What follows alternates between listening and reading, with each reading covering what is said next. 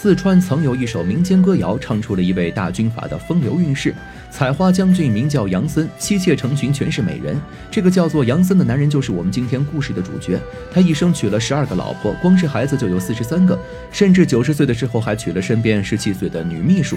这么多女人，就从来不争风吃醋吗？传言杨森管老婆就像管军队，又是怎么一回事呢？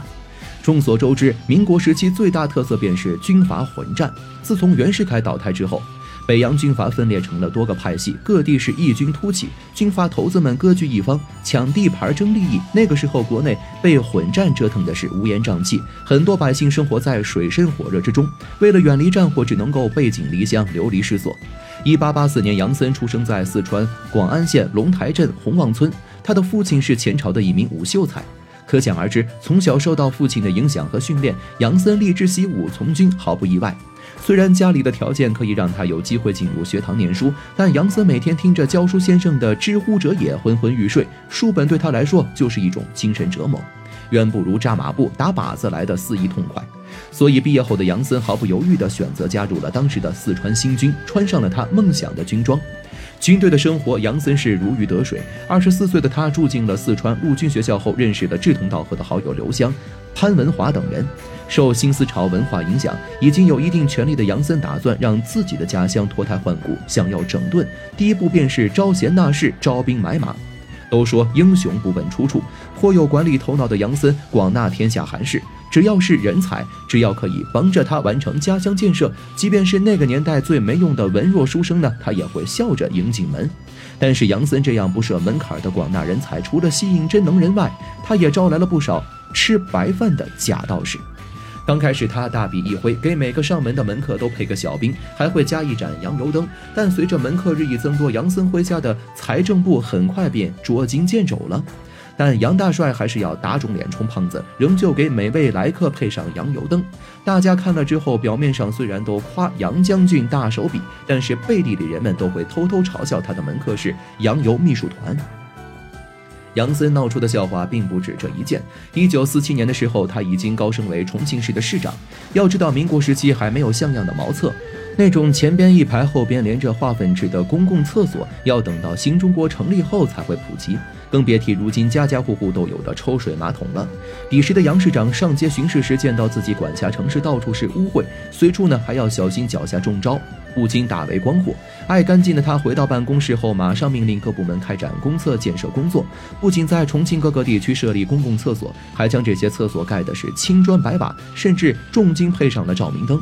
可惜杨森的一番好意却无人心领，一直以来都是随手解决生理问题的老百姓不理解市长为什么大花心思要盖公共厕所，他们纷纷吐槽这位新市长明明是称霸一方的军阀头子，不急着抢地盘夺利益，怎么每天尽是盯这些屎尿屁的勾当，简直是不务正业。于是乎，杨森便被老百姓冠上了一个新名字——毛屎市长。其实啊，狠抓城市文明建设也是城市管理者的一项重要工作。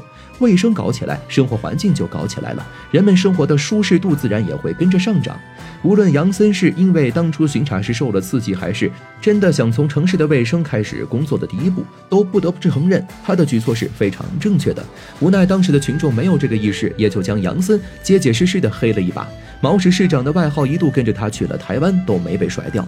不过，比起这些可笑的趣闻，杨森呢也有让所有男性羡慕的地方，那便是他的奇人之福。十二个美女老婆，手握重兵的军阀头子，怎么可能没点个人爱好呢？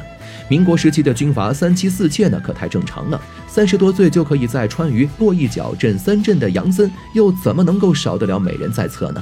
自从他的结发妻子张氏因病离世后，杨森似乎在纳妾上开了挂，一个接一个的娶个没完，甚至到了九十岁须眉白发的时候，还在自己后宫添了一位年仅十七岁的佳丽，说他是民国韦小宝也不为过。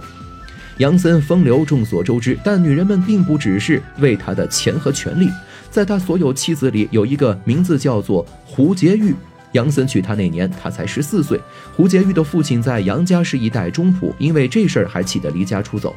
但杨森厉害的地方就在于，他虽然年纪可以做胡洁玉的爷爷，但他却有能力让胡洁玉爱上自己，还说服自己的父亲回到杨家继续尽忠。杨森也没有辜负这名少女的一片痴心，不仅让她读书，还在一九四九年随蒋介石逃到台湾时带了她一起去。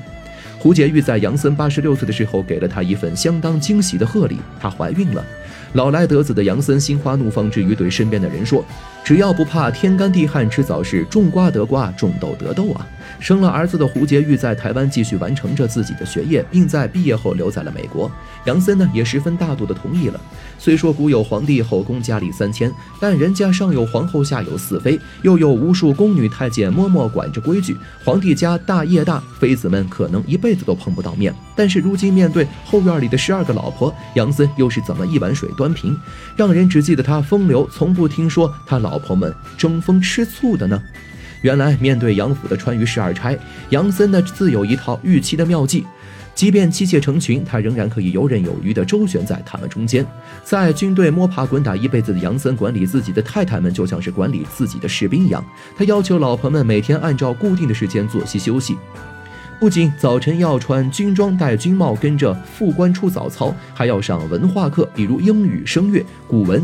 如果无故旷课，还会像部队的士兵一样接受体罚。杨森这一套军事化管理，可谓是让夫人们德智体美劳全面发展。若是单军训，还体现不出杨大帅的高明之处，把老婆们当成行政人员，才是他让人拍手称赞、啧啧称奇的地方。他安排大老婆充当中宫皇后的角色，总管一切家务事，相当于是后院大总管。二老婆负责财务，三夫人主管子女教育问题，四太太美丽大方，善交际，人就让她负责出去应酬。其余老婆各有分工，这样零花钱多少也看个人表现。在杨森的管理下，太太们是安分守己，从不逾矩。虽然人口众多，但一直也是井井有序的。老婆的问题解决了，接下来就是子女的问题了。可以想象，风流成性的杨森家里的外边的不定惹了多少风流债，自然孩子也少不了。据不完全统计，杨森的儿子女儿加起来就有四十三人之多，快赶上一个大班了。连见老婆一周都排不开的杨大帅，怎么可能记得住每个孩子的名字呢？因为这也闹出了不少笑话。有一次，杨森出任务回来，他的下属带着他的几个家眷们在港口迎接，几个女人和好几个孩子眼巴巴地看着杨森远远走来，他心下也是分外满足。可随即几个孩子便冲到杨森身边，嚷嚷着要爸爸抱抱。看着几个孩子扬起稚气的小脸儿，红扑扑、粉嫩嫩的，杨森是高兴的不得了。但是他又没办法一下子抱起这么多的孩子，先抱谁后抱谁成了他纠结的问题。而且更重要的是，他完全记不得哪个孩子该叫什么名字。杨森是没在犹豫，他看到小孩子里有一个孩子特别乖巧，不声不响地站在其他孩子身后，二话不说，他便将这个孩子一把抱起，边走边说着：“你想爸爸吗？爸爸可想死你了。”结果众人看着杨森的背影，均是一脸错愕。原来啊，这个乖巧的小孩并不是杨森的骨肉，而是杨森参谋的儿子。他也解释了为什么这个小男孩没有上前嚷着要杨森抱了。一出大乌龙，让场面瞬间是尴尬起来了。大家也只能够忍着笑，随杨大帅往家走去。反正这个儿子他也记不住多久。杨大帅的趣闻虽然不少，但这些并不能够让人忘记他是一位重情义、有侠气的军阀。他的一生立场换过很多次，追随过很多人。政治上虽然善变，但他为人却被周围人所赏识。凡是落难就有。昔日的恩人呢，他都会谨记在心。哪怕是毫无关系、立场相左的人，只要是他欣赏的，就是能帮则帮。哪怕是为此付出很大代价，他也毫无怨言。就拿他与吴佩孚的故事来说，一九二七年的时候，吴佩孚战败，一路逃到杨森所在的地区。因为早年吴佩孚对自己有恩，所以杨森不仅亲自迎接了吴佩孚，还暗中支持吴军东山再起。后来蒋介石逼迫杨森交出吴佩孚时，他果断拒绝，也因此被国民党罢免。随后蒋介石又暗中使计，让杨森撤彻底失去了争霸四川的资本。虽然有恩报恩，让自己几乎失去一切，但杨森凭借重情重义，也在后来获得不少支持，重振军威。